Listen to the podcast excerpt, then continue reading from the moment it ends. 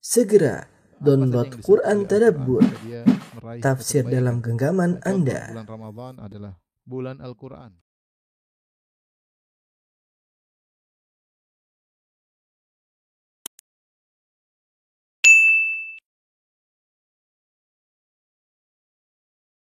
Bismillahirrahmanirrahim. Assalamualaikum warahmatullahi wabarakatuh.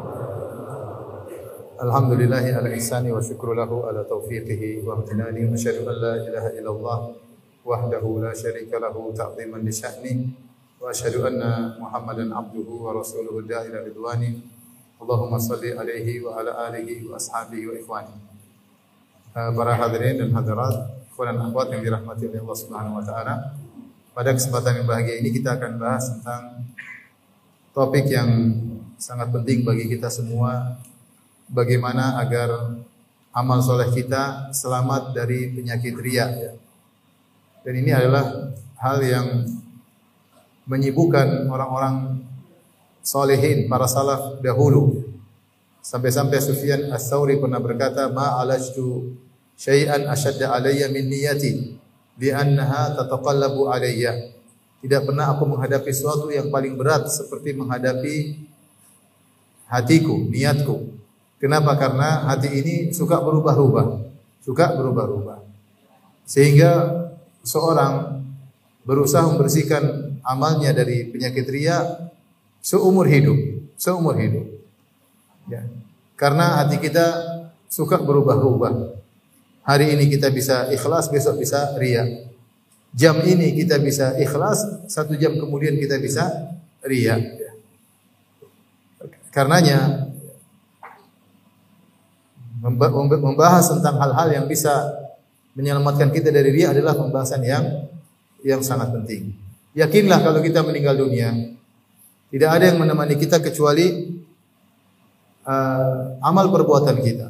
Sebagaimana dalam hadis, ya yang yaqba'ul mayyit salas tiga hal yang mengikuti mayat fayarji'ul isnan wa yabqa wahid yang dua akan balik tinggal yang satu tiga perkara tersebut adalah keluarganya hartanya dan amalnya ketika dia dikuburkan maka hartanya akan meninggalkannya mungkin dia diantar dengan mobilnya diantar oleh pembantu-pembantunya ya keluarganya juga ikut mengantar anaknya istrinya dan amalnya menyertai dia. Ketika selesai dia dikuburkan, maka keluarganya pulang meninggalkan dia. Hartanya pun meninggalkan dia. Ya. Tinggal amal soleh. Dan sering saya sampaikan di antara kesedihan yang dirasakan oleh seorang mayat, Allah mentakdirkan dia bisa mendengar derap langkah kaki orang-orang yang mengantarnya meninggalkan dirinya. Dia dengar langkah kaki keluarganya meninggalkan kuburan tersebut sehingga dia tinggal sendirian dalam kuburan. Yang menemaninya siapa? Yang menemaninya adalah amalnya. Kalau amalnya amal soleh, maka akan datang dalam bentuk seorang yang tampan, harum, ya. Sehingga dia bertanya, siapa engkau man anta? Dia mengatakan, ana amaluka soleh. Aku adalah amal solehmu ketika di dunia. Aku adalah berbakti kepada orang tuamu. Aku adalah baca Qur'anmu. Aku adalah puasa sunnahmu. Aku adalah sedekahmu. Aku adalah hajimu. Aku adalah umrahmu. Kalau amalnya buruk, maka akan datang seorang dengan bentuk yang sangat buruk rupa dengan bau yang tidak enak. Maka ditanya, "Man anta siapa engkau?" "Ana amaluka sayyi." Aku adalah amal burukmu. Di antara amal buruk adalah riya. Oleh karenanya seorang harus yakin tidak ada amal yang bermanfaat bagi dia ketika dalam alam barzah kecuali amal soleh yang ikhlas. Kalau tidak ikhlas, maka akan digolongkan kepada amal yang buruk. Ria, seandainya ria itu hanya sekedar menjadikan amal soleh menjadi nol, masih mending. Tetapi ria bukan hanya menjadikan amal soleh menjadi nol, bahkan menjadi minus. Bahkan dia menjadi dosa besar. Ria merupakan dosa dosa besar. Bagaimana seorang sudah beramal soleh dengan susah payah, ternyata malah terancam dengan neraka jahanam. Semuanya gara-gara niat yang salah. Gara-gara niat yang yang salah. Makanya benar-benar masalah Niat ini harus kita perhatikan. Waspada betul dengan namanya penyakit ria. Setan tidak peduli Anda beramal sebanyak apa pun, yang penting ada riaknya selesai. Itu semua amalmu akan masuk dalam timbangan keburukan bukan timbangan kebaikan. Yang penting riak selesai urusan. Mau haji 10 kali, mau haji 20 kali, mau sedekah miliaran, triliunan. Kalau ternyata hatimu dihinggap, dihinggapi oleh penyakit riak, maka semua itu bukan cuma nol, bahkan menjadi minus, bahkan diletakkan dalam timbangan keburukan. Dari situ seorang waspada dan inilah pentingnya kita belajar bersama-sama saling mengingatkan tentang bahayanya penyakit ria dan bagaimana kiat-kiat agar kita terhindar dari namanya penyakit ria. Dan ini perlu perjuangan. Terlebih lagi, kenapa kita akan perlu berjuang? Karena sifat dasar manusia ingin dipuji. Sifat dasar manusia ingin diakui. Kenapa orang ria? Supaya dia diakui. Kenapa orang ria? Karena dia suka dipuji. Sifat dasar manusia. Nah, kita harus melawan ya hal tersebut. Melatih diri kita bahwasanya kita beramal soleh karena Allah Subhanahu wa taala. Saking bahayanya ria sampai Nabi mengatakan bahaya ria lebih dahsyat daripada bahaya dajjal. Kita tahu fitnah paling besar di alam semesta ini adalah fitnahnya dajjal yang saktinya luar biasa. Kalau dia berkata kepada langit, "Wa ya sama'u amtiri," wahai langit, turunkan hujan, maka hujan akan turun. Wa ya ardu ambiti, kalau dia pergi ke sebuah dataran yang tandus, dia mengatakan tumbuhkanlah tumbuhanmu maka jadi hijau seketika. Tumbuh-tumbuhan tumbuh. Luar biasa kesaktian Dajjal. Tetapi ternyata ada yang lebih mengerikan daripada Dajjal yaitu ria. Ketika para sahabat sedang ngobrol di antara mereka tentang Dajjal, Nabi SAW lewat, kemudian Nabi berkata, Ala ukhbirukum bima huwa akhwafu alaikum indi min fitnatil masih Dajjal. Maukah aku kabarkan kepada kalian tentang suatu fitnah yang lebih aku khawatirkan daripada fitnah Dajjal. Qalu bala ya Rasulullah. Kata para sahabat tentu ya Rasulullah, fitnah apakah itu? Maka Rasulullah SAW berkata, ya, syir, syirkul khafi, syirik yang samar. Maksudnya ria. Kemudian Rasulullah SAW contohkan, yakumur rajulu fayusalli fayuzayyina salatahu lima yaro min nadhari rajulin ilaihi. Seorang berdiri, kemudian dia solat, kemudian dia bagus-baguskan solatnya, karena dia tahu orang sedang perhatian terhadap solatnya. Dia baguskan solatnya, dia baguskan bacaannya, dia panjangkan solatnya, dia panjang-panjangkan bacaannya, dia indah-indahkan tajwidnya, bukan karena Allah Subhanahu Wa Taala, tapi karena ingin dipuji oleh makmum misalnya, ingin dipuji oleh temannya yang lagi solat sama dia. Dan ini Rasulullah SAW katakan lebih berbahaya daripada fitnah Dajjal. Kenapa? Karena Dajjal hanya muncul di akhir zaman. Sementara fitnah riya bisa muncul kapan saja. Yang kedua, orang yang terfitnah dengan Dajjal rata-rata bukan orang soleh. Orang soleh insya Allah aman dari Dajjal. Adapun riya justru menyerang orang-orang yang punya amal soleh. Justru riya menyerang orang-orang yang mungkin rajin berdakwah, rajin dermawan, ya, sering umroh, sering haji, sering berbakti sama orang tua. Justru mereka adalah orang-orang yang rawan terkena ria. Karena ria secara definisi adalah melakukan amal soleh untuk dilihat oleh orang lain supaya dipuji. Melakukan amal soleh dengan memperlihatkannya kepada orang lain agar dipuji. Ikhwan dan akhwat yang hamati Allah Subhanahu wa taala. Kalau begitu, apa sih kiat-kiat bagi kita agar kita terhindar daripada ria? Yang pertama, Ikhwan dan akhwat yang dirahmati Allah Subhanahu wa taala, cara terbaik adalah dengan banyak berdoa. Berdoa. Hati kita ini di tangan Allah Subhanahu wa taala. Bisa berubah setiap saat. Dari ikhlas menjadi riya, dari riya menjadi ikhlas. Makanya kita berdoa, ya muqallibal qulub, tsabbit qalbi ala dini. Ya Allah yang bolak-balikan hatiku. Tetapkanlah hatiku di atas agamamu. Kokohkanlah. Kokohkanlah hatiku di atas ikhlas. Ya ikhwan demi Allah tidak tidak tidak mudah untuk bisa meraih keikhlasan. Meraih keikhlasan butuh perjuangan, butuh latihan. Dan kalau sudah sampai pada keikhlasan, mempertahankannya lebih sulit lagi daripada meraihnya.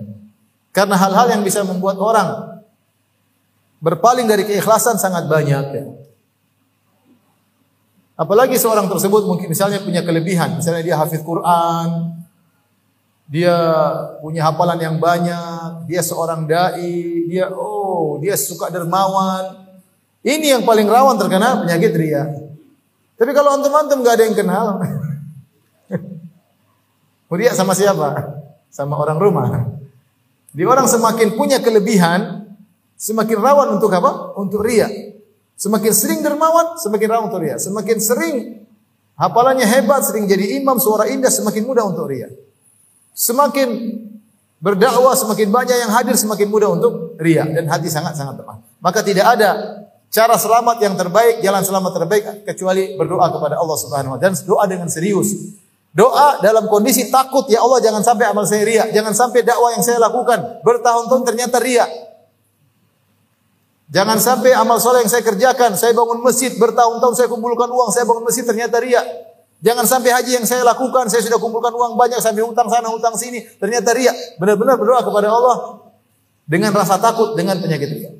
Ya muqallibal qulub sabit qalbi ala dini. Kemudian antara doa ya Allahumma inni a'udzubika an usyrika bika syai'an a'lamuhu wa astaghfiruka lima la a'lam. Ulang-ulangi doa tersebut. Di antara ketika tasyahud akhir berdoa, Allahumma inni a'udzubika, ya Allah aku berlindung kepada Engkau. Ya. An usyrika bika dari berbuat syirik kepada Engkau syai'an a'lamuhu yang aku sadari wa na'udzubika mimma la a'lamu dan aku berlindung kepada Engkau dari kesyirikan yang tidak aku sadari. Jadi ini sering berdoa kepada Allah. Jangan lupa setiap hari doa dengan doa tersebut. Dalam sujud, ketika tasyahud akhir, ketika kita bangun malam berdoa ya Allah, jangan sampai amalku sia-sia. Jangan sampai amalku sia-sia. Ini yang pertama. Yang kedua, agar membuat kita termotivasi tidak suka dengan ria, ketahuilah ria adalah cirinya orang-orang munafik dan orang-orang musyrikin. Allah Subhanahu wa taala menyebutkan tentang orang-orang musyrikin kata Allah wala takunu kalladzina kharaju min diyarihim bataran wa ria'an nas wa yasudduna an sabilillah. Janganlah kalian seperti orang-orang yang keluar dari rumah mereka dalam kondisi sombong dan ria. Siapa Abu Jahal dan teman-temannya ketika keluar untuk perang Badar sombong dan ria, memperlihatkan. Jadi sifat ria adalah sifat orang-orang kafir, sifatnya Abu Jahal dan teman-temannya. Ketika orang tahu bahwasanya ria adalah sifat Abu Jahal, maka dia tidak suka dengan sifat tersebut. Allah juga sebutkan bahwasanya sifat ria adalah sifat-sifat orang munafik. Mereka salat ya yura'una nas wa la yadhkuruna Allah illa qalila. Wa idza qamu ila salati qamu kusala. Orang-orang munafik kalau salat mereka salat dengan malas-malasan, yura'una nas, mereka semangat kalau ada orang yang lihat. Wa la yadhkuruna Allah illa qalila. Mereka tidak mengingat Allah kecuali hanya sedikit. Makanya athqalus salawat alal munafiqin al-isya wal fajr. Salat yang paling berat bagi orang-orang munafik adalah salat Isya dan salat subuh. Kenapa?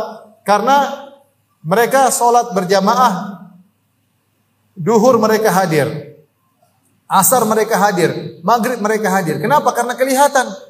Kalau mereka hadir, yang penting orang lihat sudah absen, saya hadir, orang semua tahu. Tapi kalau mereka tidak sholat isya di masjid, nggak ada yang tahu karena gelap. Kalau mereka tidak sholat subuh di masjid, tidak ada yang tahu karena gelap. Makanya mereka tidak sholat subuh dan tidak sholat isya berjamaah.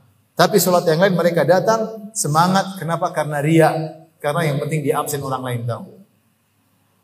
Sehingga kita tahu bahwasanya sifat ria adalah sifat orang munafik. Dengan kita tahu bahwasanya ria adalah sifat orang munafik dan sifatnya Abu Jahal, kita benci dengan sifat tersebut. Kenapa? Saya harus ada titik hitam kemunafikan dalam hatiku. Benci. Benci dengan kenapa saya harus ria? Apa kau mau bersifat dengan sifat orang munafik? Apa kau ingin memiliki sifat-sifatnya Abu Jahal? yang sombong dan ria ini yang kedua di antara hal yang bantu kita untuk tidak ingin dengan ria kita benci dengan ria tersebut dan berdoa kepada Allah wa karrih ilayyal kufra wal fusuqa wal isyan ya Allah jadikanlah aku untuk benci terhadap kekufuran kefasikan dan kemaksiatan hati kita lemah betapa sering kita lihat maksiat kita suka dan kita nikmati entah tontonan entah yang kita dengarkan kita nikmati. Di antaranya ria, kita berlezat-lezat dengan ria. Senang dipuji orang, senang kita senang berlezat-lezat. Nah, jadikanlah hati kita benci dengan sifat tersebut. Doa kepada Allah, wa karri ilayyal kufra wal fusuqa wal isyan. Ya Allah, jadikanlah aku benci kepada namanya kekufuran, tidak suka dengan kekufuran, tidak suka dengan kefasikan, tidak suka dengan kemaksiatan. Di antara kefasikan dan kemaksiatan adalah beramal soleh karena ria. Bencilah sifat tersebut. Ini sifat orang munafik. Kemudian di antara hal yang bantu kita untuk meninggalkan riya dan benci dengan namanya riya, ketahuilah bahwasanya kalau kita riya, ya, maka sebenarnya kita telah menipu manusia dan kita akan diperdaya oleh Allah pada hari kiamat kelak. Kita bohong, nampakkan kepada orang seakan-akan kita ikhlas, seakan-akan semuanya karena Allah. Terkadang terucap dari lisan kita, saya semuanya karena Allah. Padahal dalam hati tidak. Kita berbohong kepada mereka. Orang yang melihat kita terpedaya, dia menyangka kita adalah orang yang soleh, dia menyangka kita adalah orang yang baik. Ternyata batin kita isinya adalah riak, ingin dipuji, ingin disanjung. Kalau tidak disanjung, tidak dipuji, maka kita tidak enak, kita gelisah. Ada kelezatan yang hilang. Kita ingin berlezat-lezat waliyadzubillah dengan kelezatan disanjung dan dipuji. Dan ini berbahaya. Ini sangat uh, berbahaya. Jadi kita apa namanya berlezat-lezat dengan uh, hal tersebut dengan uh, dengan riak tersebut. Oleh karena ikhwan dan akhwat yang dirahmati Allah Subhanahu wa taala, sekali kita berdoa kepada Allah Subhanahu wa taala agar kita benci dengan penyakit tersebut. Karena kalau kita riak, kita menipu orang lain. Dan Allah akan bongkar tipuan tersebut pada hari kiamat kelak. Allah berfirman dalam surat Al-Baqarah, ya. Kalladzi yunfiqu ria'an nas wa la yu'minu billahi wal yawmil akhir. Famathaluhu kamathali safwanin alaihi turab fa asabahu wabilun fatarakahu salda. La yaqdiruna ala syai'in mimma kasabu. Kata Allah Subhanahu wa taala, seperti orang yang berinfak tapi riya. Famathaluhu perumpamaan orang yang berinfak tapi riya. Karena ada berdakwah karena riya, infak karena infak karena riya, haji karena riya, umroh karena ria, macam-macam ya. Jadi ustadz karena ria, jadi panitia juga karena ria, semua bisa kena ria ya. Semua bisa kena ria. Jadi teman ustadz juga karena ria, foto barang ustadz juga bisa karena apa? Ria, semuanya bisa ria. Tapi jangan tuduh orang ria, tapi bisa terkena apa? Ria. Baik. Kata Allah Subhanahu wa taala, seperti orang yang berinfak karena ria, famathaluhu perumpamaan orang yang berinfak karena ria, Kama tali sofwanin alaihi turab. Seperti batu yang licin di atasnya ada tanah. Orang lihat ada tanah, disangka tanah tersebut subur. Kalau tanah subur ditaruh benih apa pun cepat tumbuh karena tadanya subur. Orang lihat, uh tanah subur. Ternyata tanah tersebut di atas batu yang licin. Orang terpedaya, disangka tanah subur. Kata Allah, fasabahu wabilun, tiba-tiba ditimpa dengan hujan yang deras. Fatara solda tiba-tiba semua tanah tersebut hilang dari atas batu tadi. Tidak tersisa satu butir tanah pun. Tinggal tersisa batu yang mulus, batu yang licin, tidak ada apa-apanya. Itulah perumpamaan orang yang ria. Layak diruna ala syai'in maka Dia tidak bisa mendapatkan apa-apa. Tidak ada sedikit pahala pun yang tersisa, semua hilang. Orang yang melihat orang yang ria terpedaya, oh ini orang soleh, ini dermawan. Padahal dalam hatinya busuk, dia mencari pujian. Pahalanya sebenarnya besar namun hilang. Seperti tadi kelihatannya seperti tanah yang subur tahu-tahu tidak ada nilainya, kena hujan hilang semua satu satu butir pun tidak tersisa. Demikianlah pada hari kiamat kelak. Rasulullah SAW bersabda dalam hadis riwayat Al Imam Al Bukhari, "Man samma samma Allahu bih, wa man yurai yurailahu bih." Siapa yang melakukan sum'ah, memperdengarkan amal baiknya di hari di dunia, Allah akan membongkar, memperdengarkan riaknya ketika di akhirat. Allah akan bongkar dia sum'ah. Waman yurai siapa yang di dunia pencitraan ingin dipuji, yura'illahu bi Allah akan bongkar pada hari kiamat kelak. Di antara tafsir para ulama tentang hadis ini ketika orang di akhirat kelak, kemudian dia dihadirkan kepadanya pahala yang banyak, pahala solatnya, pahala hajinya, pahala sedekahnya sudah hadir di hadapan dia. Tiba-tiba Allah musnahkan semua pahala tersebut. Kenapa? Selama ini dia bohong sama orang-orang. Orang menyangka dia orang yang soleh. Orang menyangka dia dai yang tulus. Orang menyangka dia dermawan yang tanpa pamrih. Orang terpedaya. Maka pada hari kiamat kelak Allah juga akan perdayakan dia. Ditampakkanlah amal-amal solehnya. Tiba-tiba faja'alnahu haba'an mansura. Kami jadikan seperti debu yang berterbangan. Tidak ada nilainya. Ya ikhwan, hati-hati. Jangan sampai kita ria, akhirnya kita akan diperdaya oleh Allah pada hari kiamat kelak waliyadzubillah. Tapi di antara hal yang membantu seorang untuk bisa ikhlas kepada Allah Subhanahu wa taala merenungkan tentang nasib orang yang ria di akhirat dan di dunia. Orang yang ria ya, nasibnya menderita di dunia dan di akhirat. Di dunia dia susah bahagia. Kenapa susah bahagia? Karena kebahagiaannya tergantung dari netizennya. Netizen, kalau netizen puji-puji, like-like-nya gini terus, dia bahagia. Like-nya gini, dia derita. Bikin status, ditunggu komentar netizen. Gak ada yang komentar, dia ulangi statusnya lagi. Ya mari bolak-balik lihat status. Bagaimana komentar? Menderita. Penderi, kebahagiaan tergantung apa dari netizen. Sementara Allah Subhanahu wa taala dalam hadis quds dalam hadis Rasulullah SAW bersabda, "Innallaha yuhibbul 'abdal ghaniyal khafiyyat taqi." Allah suka dengan hamba yang khafi, yang tidak ingin tampil. Allah suka dengan hamba yang demikian. Ya. Ini orang yang ria menderita.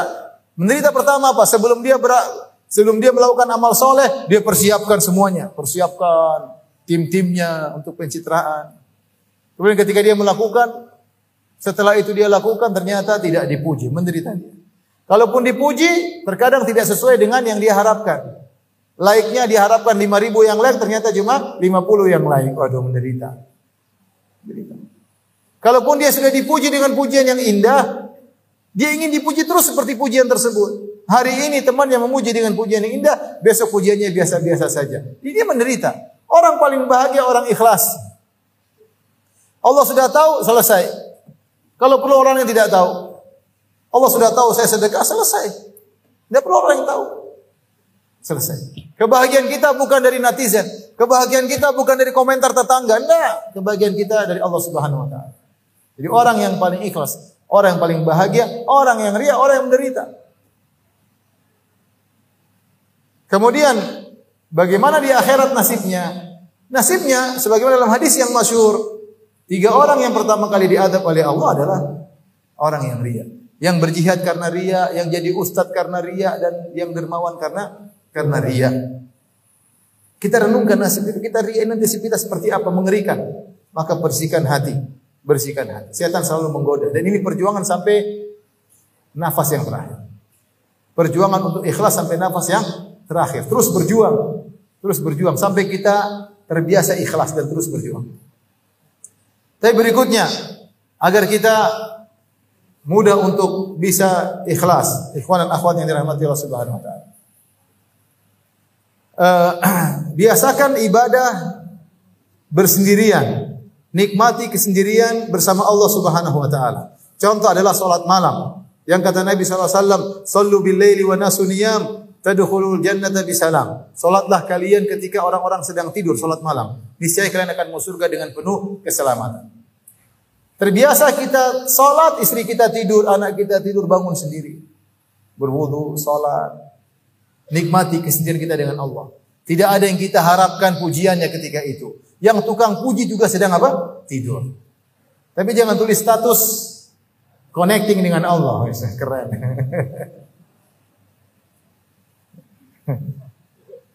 Saya pernah ada apa ada akhwat yang anu apa yang curhat atau laporan lah. Ini akhwat dilapor ada penuntut ilmu yang selalu WA dia tatkala salat malam, maksudnya dibangunkan gitu. Masya Allah. Maksudnya apa? Ini ikhwan terfitnah, terfitnahnya jam setengah empat malam. Dia salat salat sini ngapain lapor-lapor sama akhwat kamu sedang salat malam, apalagi bangunkan buat apa seperti itu. Jadi uh, apa tadi kita bilang? Hah? Bukan nafas sebelumnya tadi apa? Jadi intinya hati-hati ya. Ya, bahwasanya kalau kita beribadah yang paling pertama disiksa oleh Allah adalah orang yang ria, orang yang jihad, orang jadi ustad ya karena ria dan orang yang dermawan karena karena ria. Oh saya lupa tadi, kita biasa ibadah apa? Berkhulwat dengan Allah sendirian. Bersendirian orang sedang tidur, kita sholat malam. Kita sholat malam. Biasakan nikmat kita beribadah nggak ada orang yang tahu. Latih diri kita seperti itu. Saya sering sampaikan kita bahagia tatkala kumpul dengan teman-teman ada kebahagiaan tersendiri. Kita kumpul dengan istri dan anak-anak ada kebahagiaan tersendiri. Carilah kebahagiaan tatkala kita sedang bersendirian. Tidak ada yang bersama kita kecuali Allah semata. Di antaranya malam-malam bangun, istri tidur, anak tidur, ente lagi safar, gak ada teman di kamar, sudah sendirian berdoa kepada Allah, beribadah kepada Allah, nikmati kelezatan tersebut. Itu akan memudahkan kita riak karena kita terbiasa ibadah tidak ada yang tahu. Di rumah sudah buka buku, baca buku tafsir, tapi jangan bikin status, jangan kasih tahu orang ya. Jangan kasih tahu orang. Lagi baca buku agama ya. Enggak usah. Enggak usah. Enggak usah lagi baca buku kemudian difoto. Jomblo biasanya begitu jomblo. Jadi status jangan. Kalau lagi itikaf enggak usah tulis sedang itikaf, enggak perlu. Jangan jangan nagih utang saya sedang itikaf. Jadi masa ikhwan latih diri kita untuk bisa ibadah bersendirian itu bisa kita lakukan. Baca Quran sendiri, antum di pojok rumah buka Quran baca. Baca nikmati sendiri, nggak ada orang baca sendiri. Antum di rumah sholat malam, sholat duha, nggak ada yang lihat, sholat duha, alhamdulillah. Ya. Dengan kita terbiasa ibadah sendiri, kita tidak terbiasa mencari pujian. Kemudian yang berikutnya, ya, selain melatih berlezat-lezat dengan ibadah sendiri, berusaha menyembunyikan amal soleh, sembunyikan sebisa-bisanya. Sebagaimana perkataan salah seorang salaf, "Uktum min hasanatik kama taktum min sayyiatik." Sembunyikanlah kebaikanmu sebagaimana kau menyembunyikan dosamu. Kalau kita dosa tidak, dosa kita tidak ingin orang lain tahu, demikian juga amal solehmu jangan sampai orang lain tahu. Sembunyikan dengan sebisanya. Sampai ada seorang salaf ya, ketika dia menyampaikan ceramah, kemudian dia terenyuh, kemudian dia menangis. Akhirnya dia pura-pura bersin, dia bilang karena nangis kemudian ada seperti ada sesuatu di hidung, dia mengatakan az-zukamu syadid. Namanya pilek itu berat. Supaya dia bisa menutupi apa? tangisannya. Dia tidak ingin karena menangis karena Allah itu berpahala. Oleh karenanya latih diri kita untuk menyembunyikan amal soleh. Lihatlah sebagaimana sebagian salaf ketika mereka berperang mereka menutup wajah mereka agar tidak diketahui. Menutup wajah mereka untuk tidak diketahui. Bukan berpose pakai baju perang, pegang senjata, kemudian foto. Ternyata pistol air. Subhanallah. Kalau mereka ketika berjihad amal soleh tidak ingin diketahui oleh orang lain. Dia berbakti sama orang tuanya, tidak cerita sama siapa pun. Bukan lagi orang orang tua kita foto lagi ini sama orang tua. Saya sudah ini sama orang tua saya, cerita sana sini. Ya buat apa ente mau cari pengakuan orang? Dia ngakuin ente baik terus dia mau kasih apa? Emang dikasih duit sama ente kalau tuh ente baik? Gak dikasih apa-apa. Paling oh gitu aja. Atau masya Allah, masya Allah amalan ente langsung hilang. Ngapain cerita sama kita pingin pengakuan dia? Dia kalau dia ngakuin terus dia, ada apa dengan kita? Nggak ada apa-apa, nggak ada faedahnya. Jadi berusaha menyembunyikan amal. Dulu para salaf, mereka bersusah payah menyembunyikan amal soleh. Orang sekarang, sebagian orang sekarang bersusah payah mempublish amal solehnya. Bersusah payah. Terbalik antara zaman dulu dengan zaman zaman sekarang. Apa pun yang itu kebaikan jangan cerita.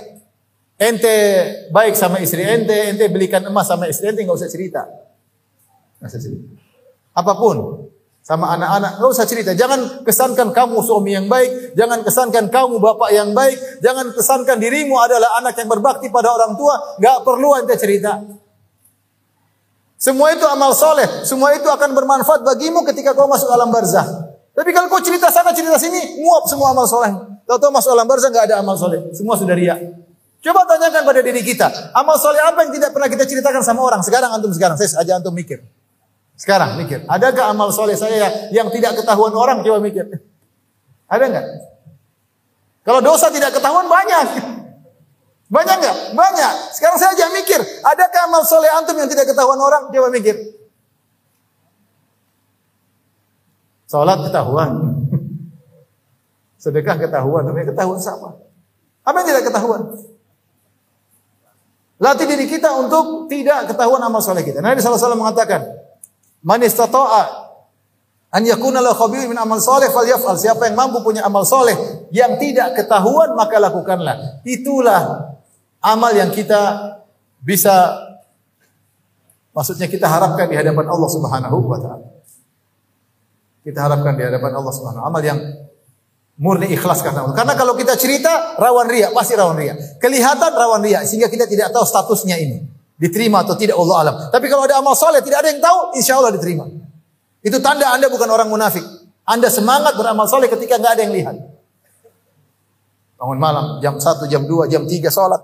Tidur lagi nggak apa-apa. Baca Quran sendiri, baca buku agama sendiri. Tidak semua yang kita lakukan kita cerita. Semua masalah cerita. Saya dulu begini, saya dulu begini, saya dulu begini. Saya dulu waktu nutut ilmu saya begini. Apa yang cerita seperti itu? Ustaz, untuk motivasi, oke lah untuk motivasi. Tapi niatmu yang benar. Karena ria itu masuk dengan halus tanpa kita sadari. Tanpa kita sadari. Jadi semua amal soleh usahakan tidak kita ceritakan. Saya cerita saja tentang kisah nyata ya. Saya lihat orang yang hampir tidak pernah cerita, tidak pernah dengar cerita amal solehnya Syekh Abdul Razak. Hafizahullah Ta'ala. Bertahun-tahun saya sama beliau, safar, bareng-bareng. Dia apa namanya, israf risalah saya. Seringlah Alhamdulillah maksudnya diberi kesempatan oleh Allah untuk bisa bareng beliau. Tidak pernah cerita, saya begini dulu, begini dulu, begini. Tidak pernah. Saya dakwah di sana. Dia cerita bukan, cerita pasti ada sesuatu, bukan cerita sedang memamerkan amal solehnya. Tidak. Sampai ada suatu saat dia bisa membanggakan amal soleh tidak cerita. Dia tidak cerita. Terkadang saya tahu kebaikan-kebaikan beliau dari teman-temannya. Syekh juga. Saya pernah duduk sama seorang syekh, dia tanya, kamu siapa ya? Kamu siapa yang bimbing tesismu? Saya bilang Syekh Abdul Razak. Oh Syekh Abdul Razak itu dulu begini, begini, begini. Saya baru tahu dari orang lain. Dia tidak pernah cerita sedikit pun. Tidak pernah cerita sedikit pun. Sampai satu kondisi, ya, pernah waktu kita mau menerjemahkan kajian, jadi Syekh terlambat datang, habis sholat duhur, terlambat datang. Saya lihat pas ketika sholat duhur, Beliau sedang berbicara dengan Syekh Saleh Suhaimi. Syekh Saleh Suhaimi seorang syekh terkenal juga di di Madinah. Saleh Suhaimi. Dan itu gurunya Syekh Abdul Razak. Gurunya Syekh Abdul Razak. Ternyata dia minta tulisan-tulisannya Syekh karena dia ingin ceramah, menceramahkan bukunya Syekh. Sebagai bentuk tawaduk seorang guru menceramahkan buku apa? muridnya. Sehingga Syekh akhirnya terlambat datang. Ketika terlambat datang, dia minta maaf. Tadi ada orang kebetulan bertemu apa namanya begini-begini. Dia tidak cerita mau apa. Dia tidak cerita. Ternyata saya tahu ceritanya dari teman saya yang juga keluarga Suhaimi. Cerita saya Suhaimi begini, begini, begini. Seandainya kita posisikan diri kita kepada posisi kita bilang tuh guru saya mau ngambil buku saya, mau ngajar buku saya. Beliau tidak. Tidak pamer-pamer sama sekali. Dan banyak ya, cuma saya tidak mungkin ceritakan di sini. Masalahnya beliau masih hidup. Tapi intinya, ikhwan dan akhwat yang Subhanahu wa taala kita kalau bisa saling menasehati. Kalau ada teman cerita, eh gak usah cerita deh. Biar apa? Biar jadi amal soleh. Karena kadang, kadang kita tergelitik hati kita untuk apa? Cerita lagi kita beramal soleh setelah itu kita cerita-cerita akhirnya menguap tidak menjadi amal soleh malah bisa menjadi amal buruk menjadi dosa ketika amal tersebut dari amal soleh berubah menjadi ria. Kalaupun kita cerita bukan untuk ria maka akan mengurangi pahala. Amal soleh yang kita ceritakan bukan karena ria mengurangi pahala dari pahala amalan yang tersembunyikan dengan amalan yang tertampakkan. Tingkat pahalanya berbeda. Tingkat pahalanya berbeda. Wa in tukhfuha wa tu'tuha al-fuqara fahuwa khairul lakum. Jika kalian menyembunyikan sedekah kalian dan kalian berikan kepada para fuqara itu lebih baik bagi kalian daripada kalian menampakkannya. Ini di antara hal yang membantu kita untuk ikhlas sembunyikan amal saleh. Kemudian di antara juga bergaul dengan orang yang kita anggap ikhlas. Kalau kita bergaul dengan orang sukaria, kita ikut-ikutan latah. Dia cerita ini kita cerita-cerita, dia cerita, oh, emang ente aja yang hebat, saya juga cerita-cerita. Tidak usah lah. Ya. Gak usah. Kalau kita bergaul dengan orang suka ria, akhirnya kita terpancing ikut ria. Tapi kalau kita bergaul dengan orang yang ikhlas, orang ini tidak pernah, kita akan terpengaruh. Kita lihat orang ini, masya Allah luar biasa. Tidak pernah cerita amal solehnya. nampak sinar di cahayanya, apa cahaya di wajahnya sehingga kita terpengaruh. Jadi berusaha bergaul dengan orang yang ikhlas dan orang ikhlas insya Allah kelihatan daripada sikapnya ya. Tidak suka pamer, tidak bangga dengan amal solehnya, tidak merendahkan orang lain. Itu ciri-ciri orang orang ikhlas. Baik, mungkin ini saja ya. Ikhwan dan akhwat yang rahmati Subhanahu wa taala yang bisa saya sampaikan. Semoga Allah Subhanahu wa taala menjadikan amal soleh kita ikhlas di sisi Allah Subhanahu wa taala dan menjauhkan kita dari penyakit-penyakit riya dan semoga Allah menjaga keikhlasan kita sampai kita bertemu dengan Allah Subhanahu wa taala. Wallahu taala alam bisawab. Wabillahi taufiq wal hidayah. Assalamualaikum warahmatullahi wabarakatuh.